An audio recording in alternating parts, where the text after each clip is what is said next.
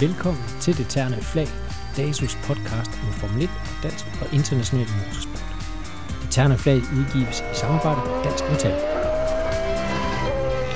Velkommen til Det Terne Flag. I dag med øh, endnu en særudgave, og på en lidt trist baggrund kan vi godt øh, afsløre her, det er Kevin Magnusens exit fra øh, Haas af Team, og måske muligvis fra Formel 1 også. Med i studiet, der har vi Bo Balser Nielsen, sportschef i DASO. Velkommen. Jo, tak. Og så har vi Rasmus Vestergaard, som er øh, tidligere journalist på Fyns Stiftstidende, har øh, skrevet en sport der, og vil at færdiggøre din uddannelse og følger Formel 1 nært og tæt. Velkommen til. Tak for det. Og øh, vi har inviteret, inviteret dig herind, fordi at, øh, du dels følger sporten rigtig tæt, og så har vi haft noget dialog blandt andet på Twitter, øh, omkring øh, sporten og Formel 1 og så videre, hvor du er meget engageret også, og det er jo super fint, og derfor så tænkte vi, vi skal have noget nyt input, lidt friske øjne på, på den her podcast, og, og hvilken bedre anledning end den her lidt triste baggrund, som vi startede startet med at, at, at sige i begyndelsen af podcasten her. Altså Kevin Magnussen, nu blev det offentliggjort, vi har hørt rygterne længe, øh, Bo Balser Nielsen, men nu er det offentliggjort, at Kevin Magnussen og Romain Grosjean, de fortsætter ikke hos Haas øh, næste år. Nej, øh, og det var jo nok ikke den helt store overraskelse, da, da den nyhed øh, brød ud, fordi det har ligesom øh, været antydet igennem længere tid, at øh, der vil ske nogle ændringer hos Haas. Haas havde jo en option på Kevin, øh, ved vi, øh, ja. som de kunne have forlænget for lang tid siden, men det har de ikke gjort, øh, og nu er det altså officielt, at, at de stopper samarbejdet efter i år. Og som du siger, så kan det jo også godt betyde enden på, på Kevins øh, Formel 1-karriere. Øh, det er jo ikke givet, for han er stadigvæk kun 28 år gammel. Øh, er formentlig på toppen af sin øh, ydeevne nu i Formel 1-sammenhæng, har øh, 7, år, 7 års erfaring, eller sådan noget 6-7 års erfaring. Øh, mestre det taktiske, og har vel aldrig været bedre, så det er jo, det er jo Formel 1 i en nødskal. Bare fordi det, det vil være logisk, at han fik en, øh, en plads ved et topteam nu, jamen, så er alternativet altså, måske, at han ryger ud og aldrig kommer tilbage igen. Ikke? Ja. Men altså lige præcis omkring Kevin og hans betydning for, for, for øh, dansk bilsport og vores øh, kommende talenter og store navn, så kan det næsten ikke overvurderes, efter min mening. Uh, han har vist, uh, kørt langt over 100 Grand Prix, og vist, at det kan lade sig gøre uh, at komme ind som dansker og blive der uh, gennem lang tid. Øh, når Christian Lundgaard og Frederik Vest og andre ser det, så, jamen, så siger man, jamen, hvis, hvis en kan, så kan, så kan jeg måske også, øh, og det giver noget ekstra motivation. Men ikke kun for kørende, også for dem, der skal støtte øh, baglandet, øh, dem, der skal finansiere øh, turen op igennem øh, rækkerne, øh, kan se, at der er altså mulighed for også på et eller andet tidspunkt at få den her investering øh, igen. Så, så alene af den grund, så synes jeg, at Kevin han har haft en uh, fantastisk betydning, uh, og jeg håber, det fortsætter lang tid endnu, uh, for han er som sagt ikke så gammel. Nej. Og hvis vi lige skal runde, altså nu sagde du uh, langt over 100, det er 115 Grand Prix, så vidt jeg har, har talt mig frem til, og 158 point har han taget. Et enkelt podieplacering er det blevet til, desværre kun. Men, uh, men hvad, hvad, har det, hvad har resultaterne betydet uh, for, for bilsporten i, i Danmark, og vi kan se ikke bare, at han kan komme i Formel 1, men han kan, har kunne hæfte sig fast på trods af lidt øh, tumult ved McLaren, og så senere hos Renault? Jamen altså, som sagt, så har, så har han jo bevist, at øh, det kan lade sig gøre. Øh, og jeg, jeg synes jo, det har, altså udover de her formeltalenter, der er på vej op mod Formel 1, øh, så har vi jo altså i, øh, i de her år en gudsbenået masse af talenter, som øh, kører i GT-sport og i prototyper osv. Og, øh, og det er også en direkte afsmitning af det her, ikke? Og så kommer altid den her diskussion af, hvem har egentlig været det største danske navn gennem tiderne, ikke? og der vil man jo nærmest per refleks sige Tom Christensen øh, for, for hans ni Le Mans sejre, ikke? men det vil der nok være nogen, der er uenige i, altså fordi øh, ja, enten øh, kan man lide det ene, eller også kan man lide det andet, ikke? men øh, hvis, øh, hvis man skal fremhæve nogen, så er det de to navne. Ikke? Jo, absolut. Jeg vil også sige, der altså, Tom Christensen har vist, at danske racekører kan få succes i motorsport, øh, men Formel 1 er det her lukkede land, forjættede land, hvis man kan sige det. Der har Kevin Magnussen virkelig sparket døren ind, også for den næste generation, som jo er, Christian Lundgaard og Frederik Vesti, så han har stor betydning. Og så også i forhold til øh, Formel 1 i København, som der jo var seriøse overvejelser ja, omkring. det er præcis. Det tror jeg ikke, der havde været, hvis ikke vi havde haft Kevin i Formel 1. Nej. Øhm, så, så igen, ja, stor betydning også på det punkt. Jamen, jeg er helt enig. Øh, altså, det der med København havde jeg helt glemt. Ikke? Altså, nu var det måske nok meget godt, at det ikke blev vedtaget, fordi så skulle det have været, skulle det have været i år, ikke? og så havde man øh, måttet til at aflyse det hele og så videre, og, og kæmpe tab af penge og så videre, og det kommer nok aldrig til at ske.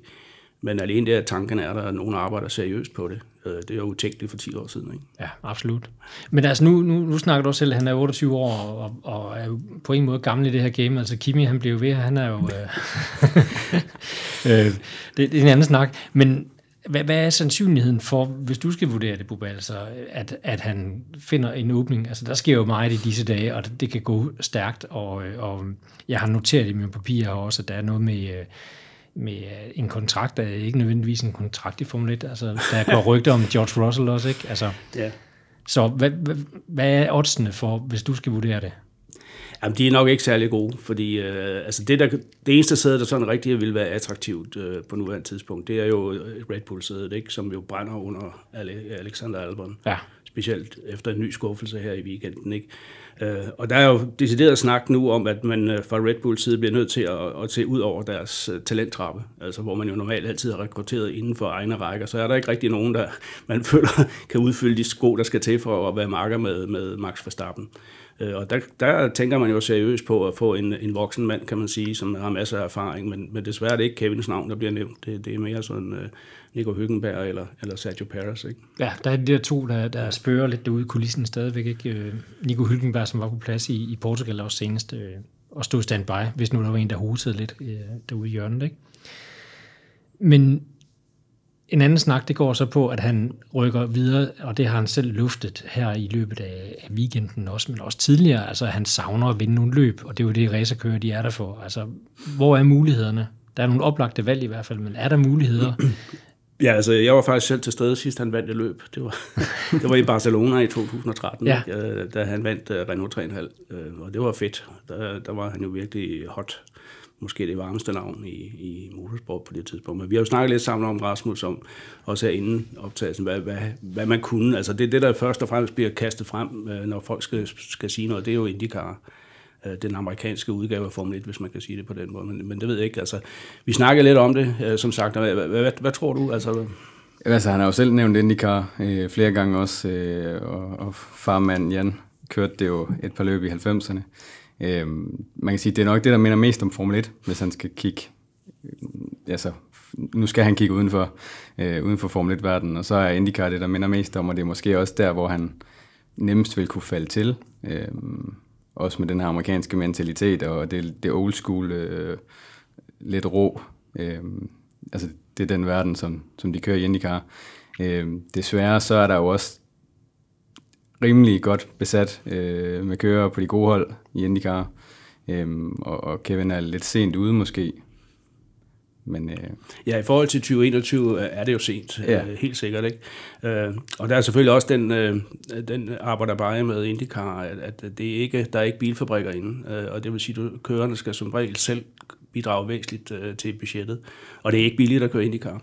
Men, men jeg er sådan selv øh, personligt lidt spændt på, hvad, en, altså når man kigger på Kevin og, og hans CV og hans alder og alt sådan nogle ting, han burde være et hot, et hot navn i stort set alle andre løbserier. Øh, Jeg er spændt på at se, om det, om det mønter, udmønter sig i virkeligheden, eller er han bare er endnu en kører, der skal komme med penge. Ikke?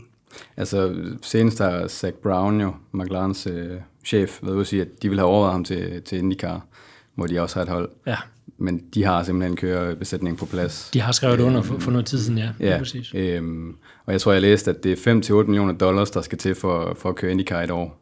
Og det er altså, jeg vil sige, næsten dem alle sammen, der skal have det med. Altså selv øh, en, en Jimmy Johnson, der er syvdobbelt NASCAR-mester, der skifter til IndyCar for topholdet Ganassi, skal have de penge med. Øhm, så på det punkt, der ser det selvfølgelig lidt svært ud for Magnussen. Ja.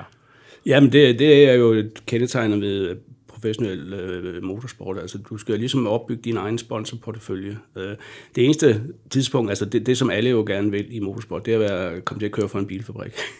Fordi det er der, at man kan få en, en, en hyre øh, for det. Og, og hvis det skal være et parameter, at man skal have en, en ordentlig øh, løn for det, så skal man nok ikke kigge på IndyCar. Så skal man kigge på der, hvor bilfabrikkerne er. Og, og, og det er jo sådan noget som Formel E, for eksempel. Der er stort set alle bilfabrikker repræsenteret, eller GT Racing. Øh, sådan nogle steder der, eller DTM måske ovenikøbet, ikke, øh, i Tyskland.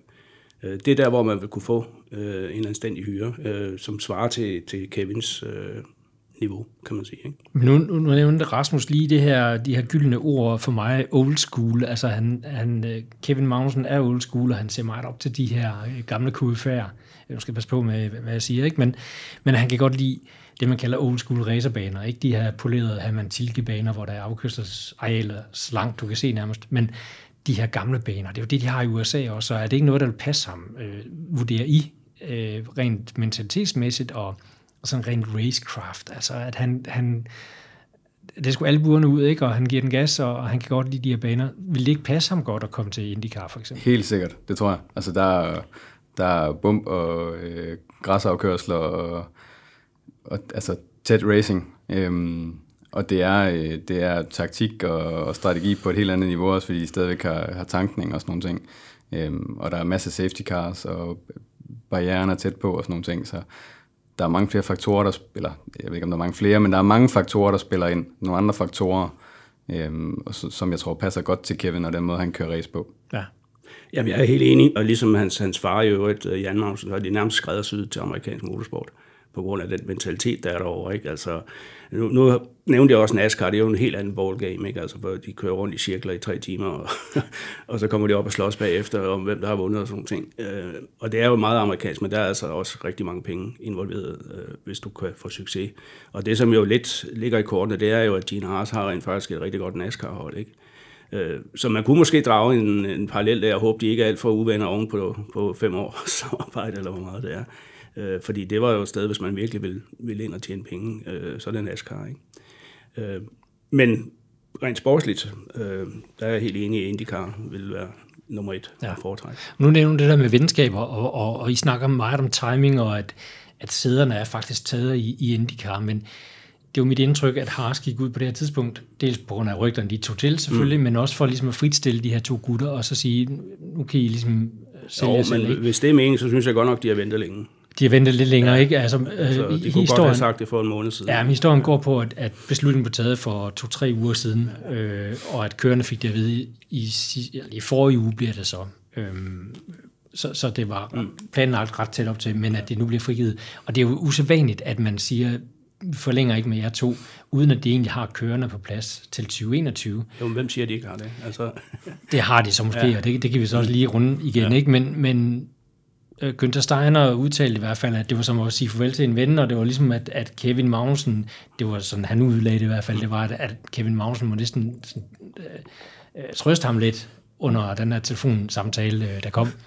Øh, så er, er de uvenner, eller, eller, eller var det lidt spil for, for galleriet? Eller, ja, det, eller ved, de, det ved vi jo ikke. Men, det ved vi jo ikke vel. Men, men altså, en ting vi ved, og du nævnte også øh, en interessant statistik her om, hvor lang tid det er, Grosjean og Kevin og Haas har samarbejdet. Ikke? Altså, det er jo unormalt længe ja.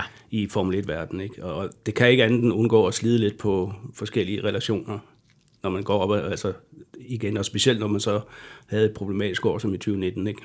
Øh, hvor, alt, hvor bilen simpelthen var en fejlkonstruktion. Ikke? Ja, så det, det ender med at være det femte mest, øh, altså de, de to, der har kørt femte mest sammen ja. i Formel 1. Øhm, og alle dem, der har gjort det mere, det er altså folk, der er blevet verdensmestre. Ja. Øh, den ene af dem. Øh, Grosjean også for Haas.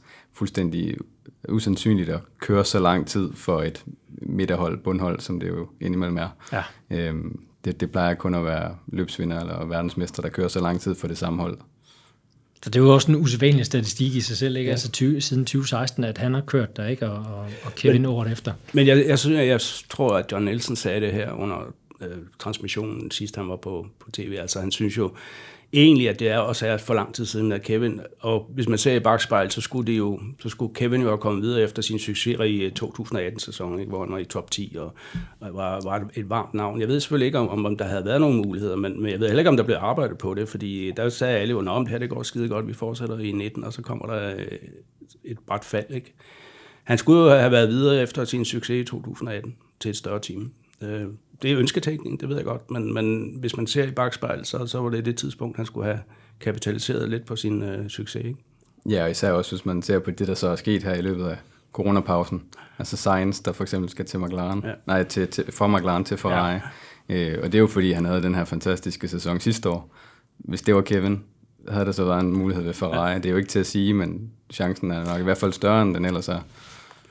Jamen det er det, jeg mener med altså, i 2018, ikke? Altså, fordi Kevin sidder jo i Ferraris uh, simulator jævnligt, eller har gjort det i hvert fald, ikke? Og, og de kender alle hans, uh, de kan se alle hans uh, ud, dataudtag, og, og hvordan han har gjort det, og så videre, ikke? Altså, så, så det, han var en kendt størrelse for Ferrari, og derfor er det selvfølgelig også uh, ærgerligt, men, men måske også uh, desværre, uh, altså han er jo blevet fravalgt fra Ferrari, for ellers ville han have været den naturlige valg, og ikke Sainz øh, mener jeg, fordi han kender også, øh, han kender jo motor og gearkasse og det hele.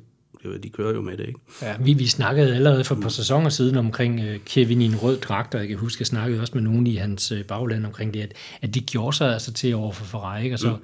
kommer Charles Leclerc efter en sæson i, i, i Formel 1 og, mm.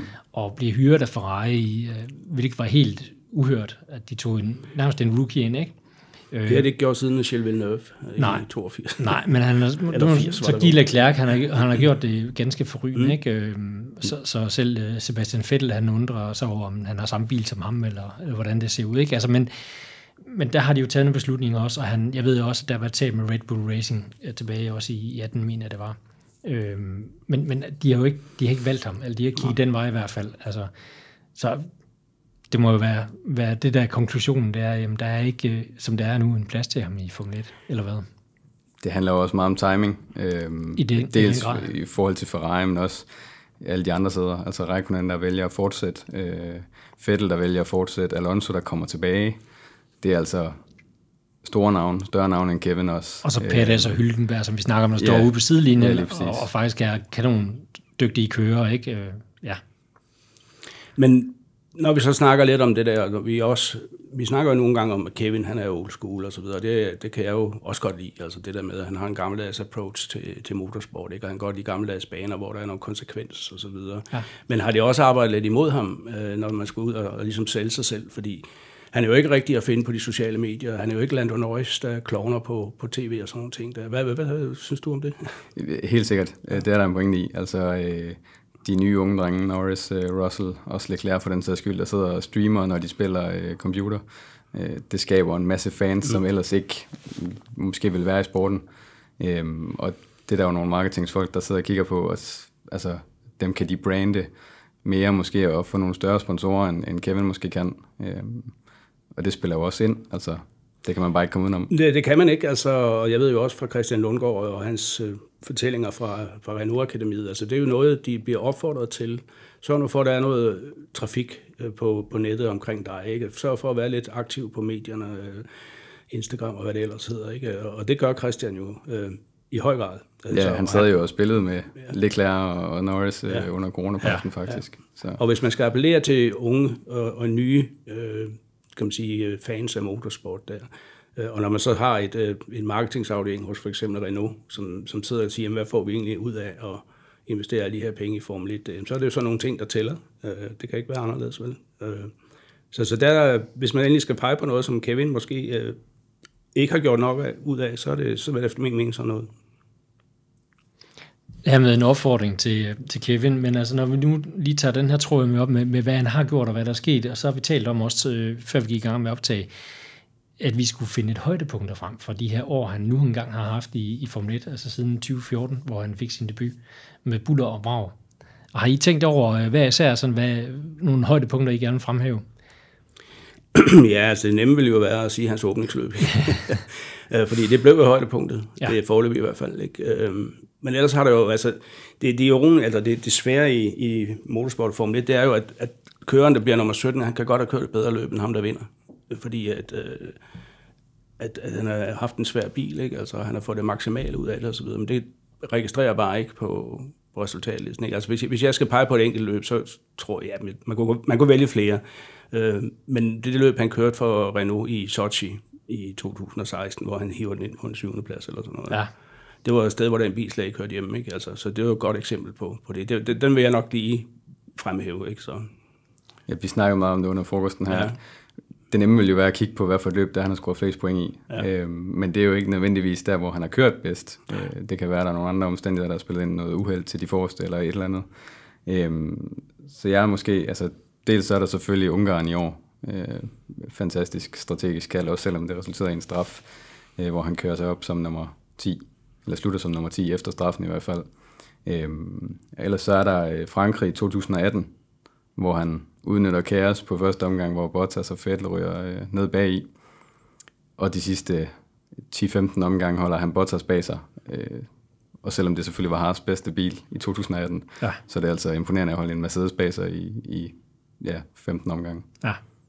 Altså bare lige for at tage den her tråd vi, vi udgav i vores øh, seneste Autosport, vores medlemsmagasin, en, en liste over Kevins bedste løb, og det var Kevin selv, der pegede på de her løb, og der sagde han netop, at øh, uh, Ungarn-løbet uh, øh, her i år, det var faktisk hans bedste løb. Det var en, en, en strategisk genistreg, som, som de udnyttede uh, til fulde, fik en lille straf, men det tog ikke, uh, det tog ikke pynten af det, men han nævner også selv uh, de her Grand Prix'er debuten i 2014 i Australien, og så Ruslands Grand Prix i 2016, som du også nævner, Mexikos Grand Prix i 2017, og så øh, Frankrigs Grand Prix i 2018, som jeg også nævner. Jeg, jeg vil også godt fremhæve, at jeg, jeg var øh, til stede i, i Belgien i 2014, og, og så det løb der også, og, og synes, det var øh, super fedt løb, hvor han lå og kvalificeret hurtigere eller bedre end Jensen Botten, og lå og bokset med øh, Fernando Alonso i rigtig lang tid igennem løbet her, og de havde en, en herredyst, hvor de byttede lidt maling, som man nu kan i Formel 1-biler, ikke?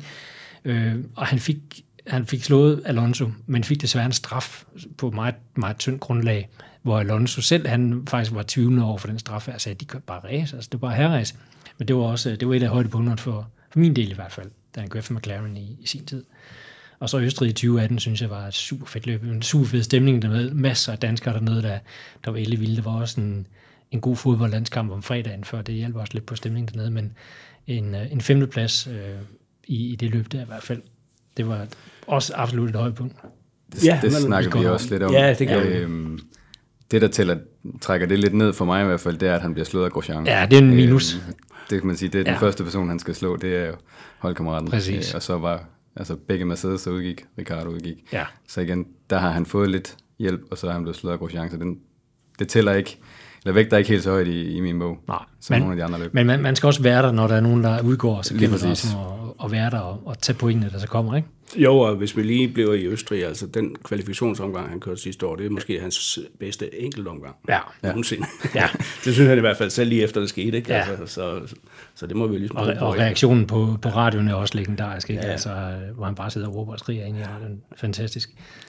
Ja, i forhold til det med at være der, når muligheden byder sig. Øh, Tyskland sidste år, i, i kaos og regnvejr, og alle skøjtede af banen, ja. hvor han ender med at blive nummer 8, øh, efter de to alfaer bliver straffet. Det er også øh, det, det er fire vigtige point i forhold til, hvad det var for en bil, han kørte i sidste år. Ja, lige præcis. Ja, absolut. Og så lidt surt, at der ikke kom flere point på kontoen i år, i det, som Romain Grosjean selv betegner som øh, feltets dårligste bil. Så, ja. Nej, jeg synes også, altså, i år, lige præcis i år, synes jeg, at det har været stolpe ud mange gange øh, for Kevin, fordi han har ligget flere gange på kvæg sin fantastiske start og så videre. Ligget rigtig godt den første halvdel af løbet, men, men så, altså, så kommer der en, en safety car på en forkert periode, lige efter han har, har pittet for eksempel. Ikke? Altså, ja. Så det, det har simpelthen været marginalerne imod ham flere gange, for han kunne godt have haft et par ekstra point oven i det her. Øh, og man skal jo ikke tage fejl, altså de ligger i øjeblikket på 9. pladsen Haas, og to point efter Alfa Romeo. Ja. Altså der, der jeg mener, der er en 5-6 millioner dollars, øh, der skiller mellem at blive nummer 8 og 9, i, øh, eller det var der i hvert fald før corona, noget ikke blandt det. det kan godt være, det ændrer. Men, øh, men, men, men, men, men, det fører os jo lidt tilbage til det, du lige nævnte, Bo, altså om Grosjean, der siger, at de har været fælles bedste eller værste bil. Ikke? Øh, hvor har du det fra? Det har jeg fra Roman Grosjean. Det har han sagt, det har han sagt til uh, den franske sportsvis L'Equipe. Ja. Øh, blev han citeret for her i weekenden. Øh, og, og, det, og det sætter jo også tingene lidt i relief, og også måske, hvordan forholdet er mellem Grosjean og Haas F1-team. Altså, at, at han kalder den for fælles dårligste bil, så det, de leverer, når de slår Williams eller Alfa Romeo, det er faktisk øh, små mirakler. Så ja, men måske nok om, om uh, Haas og Kevin, og så lige et, et par ord om, uh, om uh, det forgangne løb her i den her weekend. En tur rundt på Portimao. Ja, altså en fantastisk bane. Altså, jeg har selv været der et par gange, øh, og, øh, og det er virkelig en fed bane, øh, som man også kunne se på billederne, synes jeg. Og, og så bliver det ikke ringere af, at der ikke var noget greb, så de skøjtede lidt rundt. Øh, specielt i starten var det jo sjovt at se, hvordan øh, en gang Mercedeserne kunne få bid for efter en to-tre omgang. Ikke? Ja. Øh, og øh, ja, det blev også et historisk løb jo.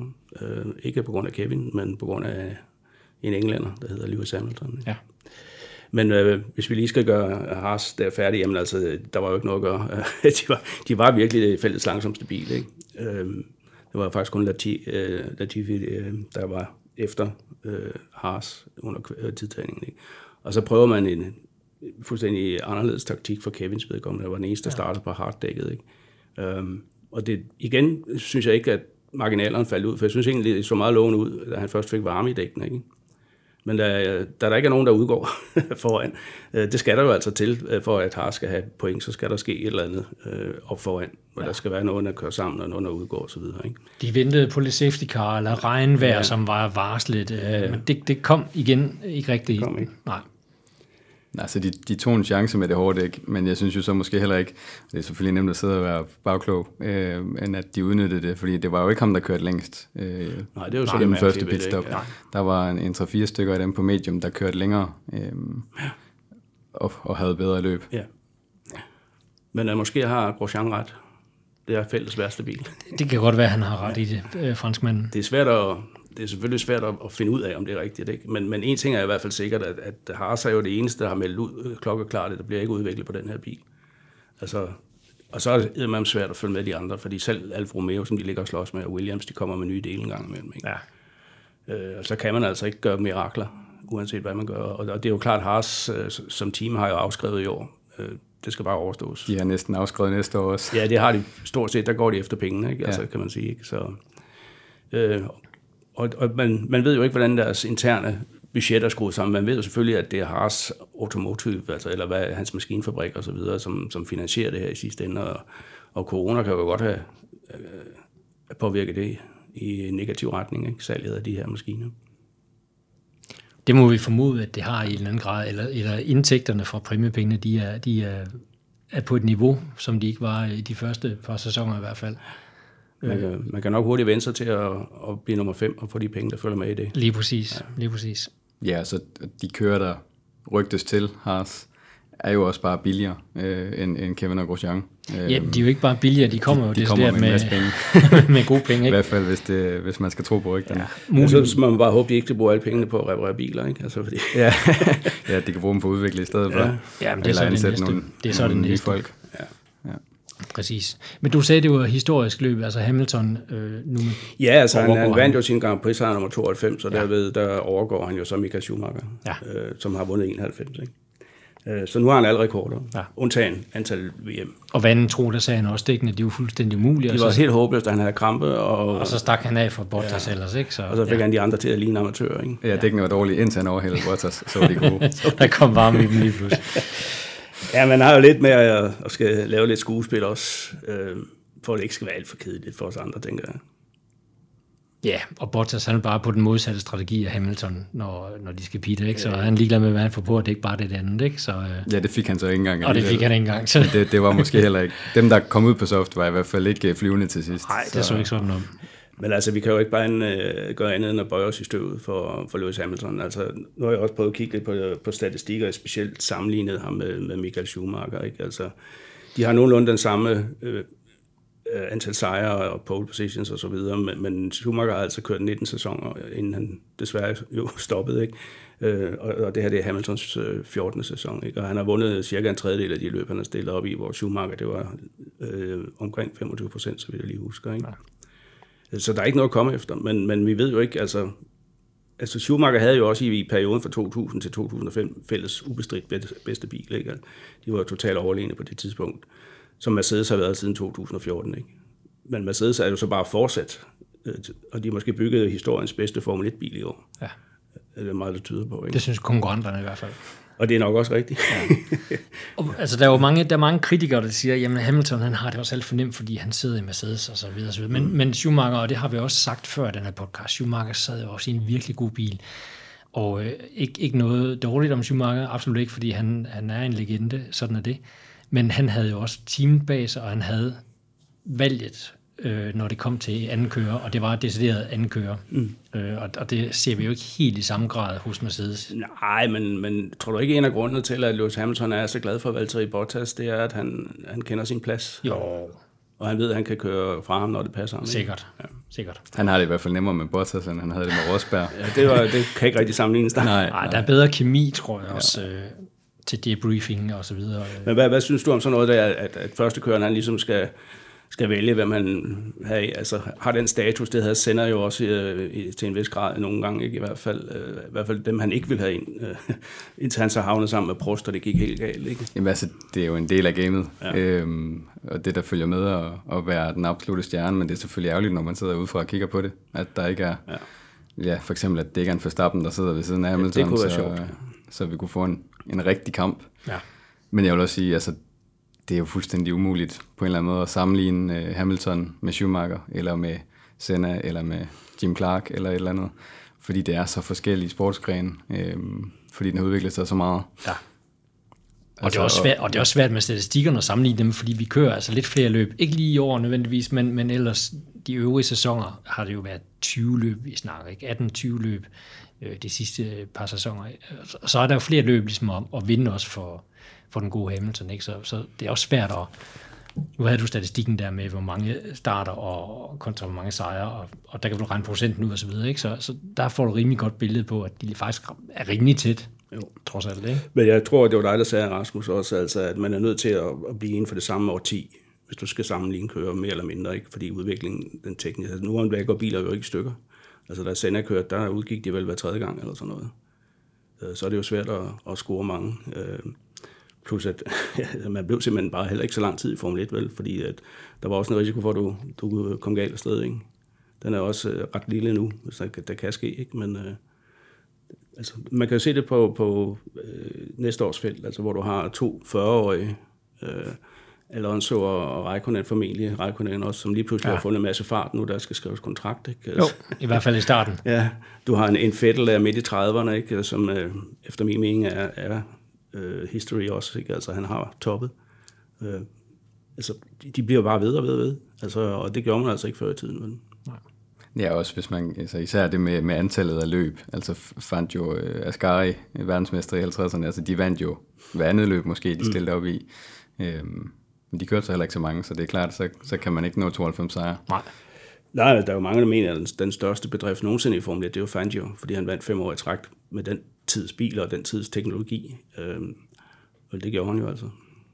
De skulle have en, en præmie alene for at overleve dengang. Ikke? Ja, altså, ja, det- øh, Tror jeg på. Ja. Nå, nu har vi kigget lidt tilbage, så synes jeg, at vi skal kigge en smule fremad også. Det er ikke så lang tid til, at vi skal i gang med næste Grand Prix. Om alt går vel, så skal vi øh, på en ny og øh, en ny bane i øh, anførselstegn, vil jeg sige. Vi skal nemlig til Imola. En gammel kending. En gammel kælling, ikke kælling, men kending på godt og ondt. Det må da være ud. Ja. Nej, det er en gammel øh, kending på godt og ondt, vil jeg sige. Altså en, en fantastisk bane, synes jeg. Men efter Mugello og Portimao, så er det også sådan en, en bane, som, øh, som kan, kan byde ind til, sige, til lidt race, måske. Mugello og Portimao byder ikke ind til så meget race, synes jeg. Men øh, hvad, hvad, synes du om... Jo, altså jeg synes, der både Mugello og Portimao leverede gode løb. Altså overraskende gode løb. Det var gode løb, men var der et godt race?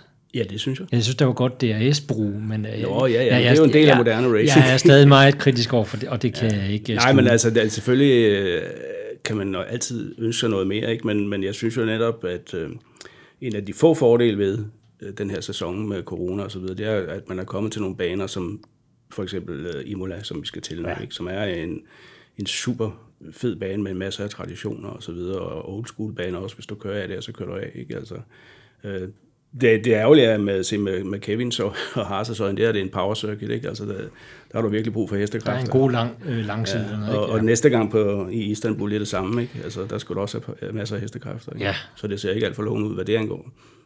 Jeg kan huske øh, på Imola, jeg tror det er i 5 eller 6 med Schumacher og Alonso, der ligger i det meste af løbet lige efter hinanden og kæmper. Det er måske noget af det bedste Formel 1, jeg har set. Ja. Men de overhældede ikke hinanden på et eneste tidspunkt. Nej. Men det var før DRS, hvad så havde de gjort? Ja, Ja, altså ja, det byttet 20 gange. Så har de byttet 20 gange, og det er selvfølgelig også øh, skidt. Det er også en form for underholdning. Men, men altså, som, som jeg tror også, at Nicolas Kieser var inde på det, altså det der med DRS, jamen det er da kunstigt, men du skal stadigvæk køre dig i stilling til at Ja, bruge DRS'en, ikke? det. Og du skal køre dig i stilling til, at ham bagved ikke bare kan blæse forbi næste gang, ikke? Ja. Altså der, der er det samme taktiske element i det, ikke? Og der har der været masser af Formel 1-løb gennem tiden, hvor der ikke er sket en skid for, undskyld, jeg siger det, ikke? Altså fordi der ikke er, er nogen mulighed for at overhale. Og Imola er ikke den bedste bane at overhale på. Nej, det er det, det, det må vi bare sige. Det er det ikke. Og det er jo også, altså i går Øh, på Portimao var DRS måske lidt for kraftig, men det er jo også første gang, de kører der, skal vi huske. Så de har ikke kunne vide, hvor, hvor lang DRS-zonen skulle være. Nej. Øhm, og hvis de kommer tilbage næste år, eller øh, i fremtiden, så kan det være, at den er kortere, eller placeret et andet sted, og så er det ikke sikkert, at den har lige så stor betydning. Nej, nej. Det er rigtigt. Men jeg er kritisk over for DRS, og det lægger jeg ikke skjul på, og det, øh, Det kan man lave en hel podcast om. det har vi næsten gjort før, tror jeg, men, men lad nu det ligge.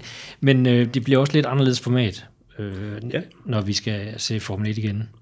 Altså det er i hvert fald øh, noget, som jeg længe har plæderet for, for dem, der gad at høre på det. Altså, at jeg synes, man skulle gå over til de her to-dagens øh, Grand Prix'er. Specielt når der er 20 eller, eller flere om året. Øh, for at få en lille smule uforudsigelighed ind i det. Fordi som det er nu, altså, hvor de test, kører hele fredagen og træner, og øh, hvis Mercedes har lidt problemer, jamen, så finder man ud af det i løbet af natten, og sætter bare de der 100 ingeniører på den, ikke? og så er, det, så er det løst det dagen efter, og så er alting ved det gamle. Ikke? Hvis de nu ikke havde den mulighed, så havde, var der altså nogle muligheder for en gang imellem at se nogle overraskelser, ikke? Altså, hvor måske Mercedes ikke, det er måske et dårligt eksempel, men så Red Bull eller nogle andre, ikke lige ramte det, og, og så havde man måske en Haas-team, der, der, var, der var virkelig heldig den weekend, og havde det helt rigtigt sat op, altså så kunne du se nogle, nogle lidt overraskende ting, ja. ikke? Øhm, og så ved jeg godt, altså vi snakker også om det, men der er jo selvfølgelig nogle, nogle baner, hvor de sælger mange billetter til om fredagen. Øh, men så, så det har en økonomisk betydning. Ikke? Men så vidt jeg husker, så, så koster en, en billet øh, til en weekend det samme, altså uanset om du kommer om fredagen eller ej. Men, men det er måske mig, der husker forkert. Ja, jeg tror, de fleste de køber weekendbilletter, øh, uanset hvad, ikke? fordi øh, at, at forskellen er så lille. Øh, ja. men, men der er klart mere tomt om fredagen på banerne. Øh, men det giver også andre muligheder for fansene. Altså, der er stor mulighed for at komme rundt og se banen fra andre steder, hvorimod lørdag hen mod kvalifikationen, og søndag, der, det er proppet, og der er du på din plads. Ja. Øh, Altså nu fik vi jo et, et ufrivilligt eksempel på det øh, for nylig. Var det i Nürburgring, hvor de ikke kørte om fredagen. Øh, ja, Øh, der så man jo netop formatet i brug, kan man sige. Ikke? Ja. Øh, og nu er det altså officielt, det har været planlagt hele tiden, at det skulle være sådan på Imola. Ja. Øh, så, så, så, og jeg kunne da forestille mig, at man kunne gå skridtet videre og sige, jamen lørdag, det var kun træning, og så kører du kvalifikationen søndag formiddag, og så kører du løbet om eftermiddagen. Ja. Så kunne du endelig, hvis du, hvis du vil bruge fredagen til noget, så lade supportklasserne få noget mere køretid. De kører stort set ikke. Nej, og de har ikke meget tid, det, det er rigtigt. Øhm, og, de, og de kører kun én træning nu her i Italien næste gang. Det er øh, ja. en enkelt træning lørdag, og så kvalifikation, og så ud i, i løbet øh, søndag. jeg synes, det jeg glæder mig, fordi ja, der bliver det knald på. absolut. Ja. absolut. Det bliver, det bliver uforudsigeligt, netop fordi, som du Ja. siger, at, at teamsene ikke har lige så lang tid til at finde ud af, hvad, hvad er det rigtige setup. Øh, og hvis der er noget, der ikke er, som det skal være, så har de tid til at skrue på det. Det har de så ikke næste Nej, gang. nej. Øhm, der er jo også nogen, der har snakket om, at de skulle have, have mindre adgang til data, øh, fordi det vil give den samme effekt, måske. Øh, der er nogen, der siger, at vi skal rotere mere i banerne fra år til år, Ja. øh, og få nogle flere nye baner ind, ligesom vi har haft i år, fordi det er også, altså fordi holdene, de kender jo banerne ud og ind, altså de, de ved alt om dem, øh, en bane som Barcelona, fordi de tester år efter år. Ja. Øhm, nu har de ikke været på Imola i 14 år, tror jeg. Samtidig med, det et to-dages event. Altså, det, det kommer til at spille en rolle. Der bliver, altså, der bliver rystet posen lidt, så det gælder om ikke at have et teknisk problem i, i træningen i hvert fald, fordi så, så er man på den. Ikke, øhm, ikke mange muligheder for at forberede sig til, til søndag, øh, til løbet i hvert fald. Men hvis vi skal skue lidt mere fremad også, så har vi også øh, haft en snak om, om de her unge talenter, fordi øh, der sker også lidt på den front, Bo Balsen Nielsen. Der er lidt, øh, lidt godt nyt. Ja, altså med, med, uge. med de danske briller på i Ja. hvert fald øh, Christian Lundgaard her, den 29. er det på fredag, tror jeg faktisk det er. Ja, øh, skal han jo for tredje gang ud og, og teste for Renault. Øh, den her gang får han en hel dag øh, efter planen nede i Bahrainbanen. Øh, det er så en, en 18-model, fordi man må simpelthen ikke øh, teste med den sidste nye, øh, men det er jo stort set det samme, altså øh, samme motor og, og, og hybridsystem og så videre, mere eller mindre. Ikke? Så, så det er en stor gave, at de stadigvæk øh, bruger så mange penge på Christian. Øh, jeg ved godt, der er også et par andre fra akademiet, der skal ud og køre dernede, men, men altså, de har holdt fast i Christian, og, og han, hans øh, stjerne hos Renault, den er bare mega høj, fordi han bliver ved med at præstere og bliver ved med at lægge på. Altså, og han har været rigtig god i Formel 2 i år, synes jeg.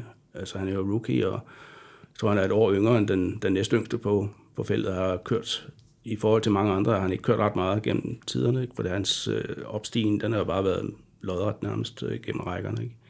Øh, og jeg tror egentlig et eller andet sted, at det er måske meget godt, at han ikke skal i Formel 1 næste år. Øh, fordi det havde nok været et år for tidligt. Men jeg håber virkelig, at de holder en plads til ham i 2022, fordi der burde han være klar. Ja. Det betyder så også, at han helst ikke skulle vinde mesterskabet i Formel 2 i år. Nej, det duer ikke, fordi så må han ikke køre næste år. at mesteren ikke må fortsætte. øhm. ja. Men det er så også øh, et long shot. Han kan godt nå det. Så, men der skete jo så også noget, øh, noget andet omkring det, øh, fordi altså, køren skal jo have en superlicens for at, at få lov at køre i Formel 1, og, og det har Christian ikke nu. Man skal opnå 40 point. Og det var jo sådan, at han skulle blive mindst nummer 4 øh, så havde han point nok i årets mesterskab. Men så har man så fra fire ændret reglerne lidt, sådan at øh, på grund af corona er der nogle kører, der ikke har kunne køre deres program, som ellers ville have kunne kvalificere sig. Så nu, nu har man ændret reglen sådan, at inden for de sidste fire år må du vælge tre år. Og det betyder så i Christians tilfælde af 2017, hvor han havde to Formel 4 sejre, dem kan han pludselig tælle med igen. Øh, og det giver 24 point, og så kan han så smide den øh, 6. plads, han havde i Formel 3 sidste år, der hvis nok giver 8 point. Ikke? Så nu skal han kun blive nummer 7, øh, efter min hovedregning øh, i mesterskabet i år, så har han superlicens. Ah. Og Frederik, Frederik Vesti, han har jo allerede sikret sig det, der hedder en uh, practice session superlicense. Altså hvis nogen vil give ham en, en uh, fredagstræning i Formel 1 Grand Prix, så, kan han, så har han sådan set uh, kvalificeret sig til det. Ja.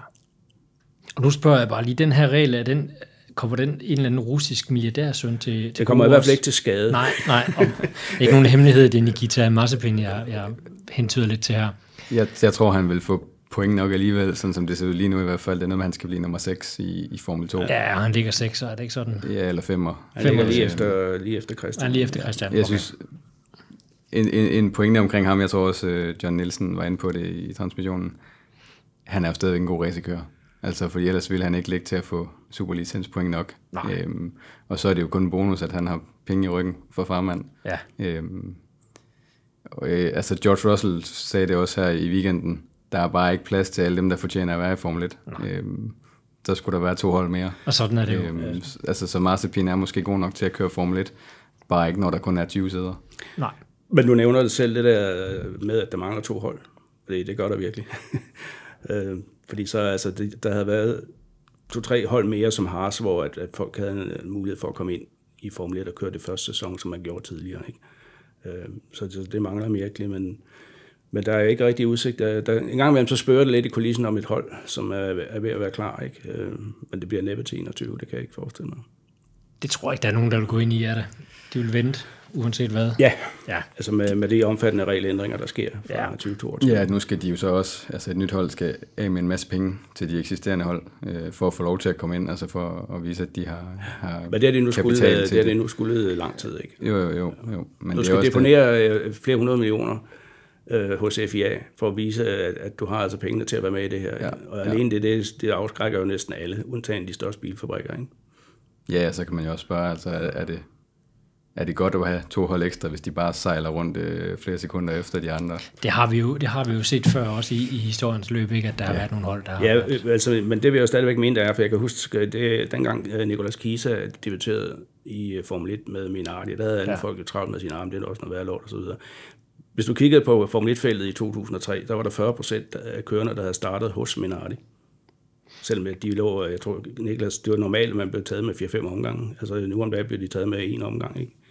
Øh, så det var en helt, altså, de var jo der bare med for, som fyld, men altså, det gjorde, at Alonso startede der, og fik sit første år, ja. Webber startede der, ja. øh, og fik den nødvendige erfaring øh, med at køre en Grand Prix racer. Øh, og så kunne man så gå videre. Ikke? Og det var også det, der var taktikken bag Nicolas Kisa, dengang kan jeg huske. Altså, vis hvad du kan, og så er der forhåbentlig nogen, der, der hjælper dig videre. Ikke? Ja. Men hvis vi lige skal vende tilbage til det med, med superlicens, altså der er nogen, der siger, det, hvorfor har man det og så videre. Altså jeg vil bare sige, hvis man ikke havde det, så havde halvdelen af Formel 1-feltet bestået af rige kinesere og rige russer. Ikke? Altså, så, så, det giver trods alt en, altså en sportlig øh, blå, blåstempling, ikke? Altså, fordi du skal have 40 point. Ikke? Ja. Og dem kan du altså ikke få, hvis ikke du har nogle topresultater. Nej. Og de topresultater, dem får du til dels i Formel 2, altså den officielle FIA Formel 2, men også i Formel 3 og så videre. Det bringer mig sådan lidt videre til, til noget, vi også har stående på bloggen, vi gerne skulle nå. Det var de næste talenter i, i rækken. For der er andre, der skal ud og, og teste lidt også. Hvad, hvad har vi af nyt der? Ja, altså hvis vi igen tænker danskere, altså vi har jo en, Oliver, en Oliver Rasmussen, ja. som jo øh, i år, der er måske ikke så mange, der har hørt om ham, og det skal jeg også indrømme for et år siden, havde jeg heller ikke hørt om. Men, men han er altså en udenlandsdansker, øh, som er bosat i Frankrig, med pæredansk, kører på dansk licens og så videre. øh, som først begyndte at røre på sig i italiensk Formel 4 øh, i 2019, hvor han fik gode resultater. Og i år der har han altså overtaget øh, Frederik Vestis bil øh, hos Prima i det, der hedder øh, FIA Regional øh, Formel 3, øh, hvor han gør det godt og har vundet tre løb indtil nu og ligger på tredjepladsen. Øh, og han skal så ud og teste øh, i de rigtige Formel 3, hvis man kan sige det. Ja. Det har han været en gang, og nu skal han det igen i, i den her uge, øh, blandt andet for Prima. Ja. Øh, så, så det er lidt spændende, hvad, hvad det kan blive til. Ja. Og Frederik Vesti også øh, ud at teste Skal igen. også ud og teste, ja. ja. Øh, meget tyder jo på, at han tager et år med i Formel 3, Frederik. Og det giver vel også mening? Det giver mening, ja. Øh, så skal han så også vinde det, helst. Eller i hvert fald igen være med helt frem. Ja. Ja. Men vi skal jo ikke glemme, at Frederik han sluttede faktisk efter min mening som den bedste kører i Formel 3. De sidste tre løb var han fantastisk. Ja. Og det nævner øh, Formel 3-serien også selv i deres pressemeddelelse, at han kommer virkelig med noget ballast nu, ikke? Altså, øh, hvad hedder han? Helt på toppen, ja. som man siger, ikke? Så øh, ja. Altså han var den eneste, der vandt tre hovedløb. Øh, Ja, af han var samtlige. også øh, den, der havde mest teknisk bøvl. Ja. Jeg tror, jeg, han, han udgik i flere løb, hvor det ikke var hans egen skyld. Øh, Blandt andet Barcelona. og ikke? flere, flere gange end konkurrenterne i hvert fald. Ja, det var det. Altså, hvis man kigger på vinderen, Oscar Piastri, han havde en, en main race sejr og en sprinter sejr, men han udgik kun af et løb i hele sæsonen, hvor at, uh, Frederik havde tre løbs weekends, så jeg husker, som hvor det ikke gav point. Ikke? Ja. Og det, det er alfa og omega i de klasser der. der. Du må simpelthen ikke udgå alt for meget, fordi, så, fordi du, kan ikke risikere, du kan ikke regne med at vinde 7 løb i hverken Formel 3 eller Formel 2. Nej. Du vinder måske en 3-4 stykker, hvis du, hvis du er god. Ikke? Det gælder om at minimere de der 0 weekender. de skal ja. væk. Og Ja. ja. det, det er det samme i virkeligheden for, for Christian Lundgaard. Ikke? Altså, han har også haft et par runder, Han hvor- har tre. er også tre runder, hvor han ikke har scoret point. Ikke? Og, og han, han scorede bare 20 point i snit, så havde han været ligget til mesterskabet. Ikke? Men, men nogle spændende navne også, der, der fortsætter, og hvis de skal teste for Art GP, som er Christians team i, i Formel 2-serien, naturligvis. Ja.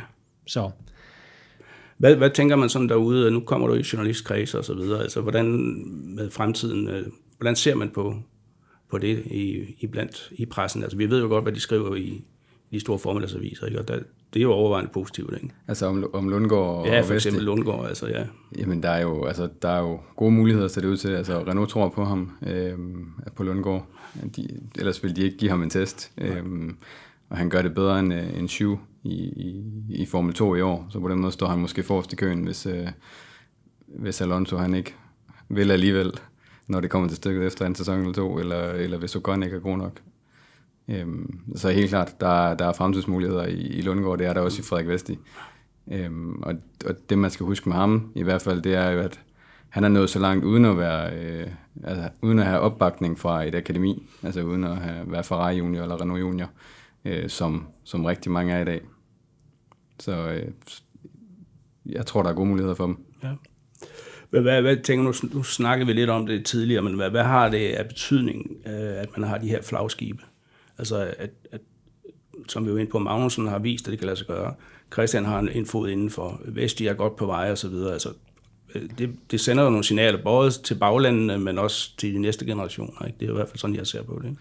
Ja, altså Magnussen har jo vist, at man kan skabe en karriere i Formel 1, ja. øhm, og, og det har vi måske lidt manglet i Danmark tidligere. Altså, øh, Jan Magnussen har selvfølgelig også kørt øh, halvanden sæson, men Kevin er den, der først for altså, den første, der for alvor har bidt sig fast, øhm, i stedet for bare at, i anførselstegn at, at køre GT øh, eller, eller Le Mans, det er selvfølgelig også kæmpestort, men Formel 1 er bare større, øh, og det viser han over for Lundgaard, for Vesti og for, for andre, der kommer længere ned i rækkerne, at det kan lade sig gøre.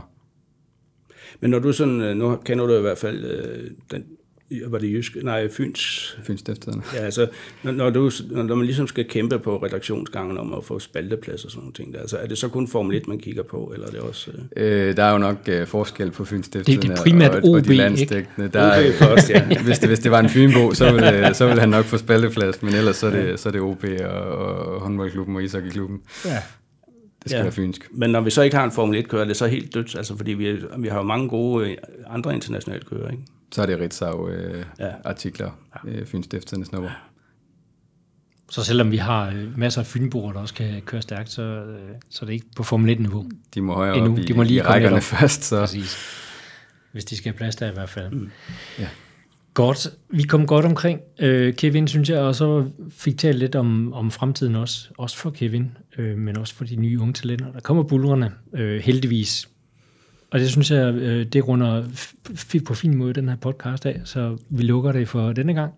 Tak fordi du kom forbi, Rasmus. Det var en fornøjelse. Det var hyggeligt at have dig med. Og Bo Balser Nielsen, tak fordi du var med os. Mit navn, Selv tak. mit navn er Bo Skovfod. Vi høres ved derude.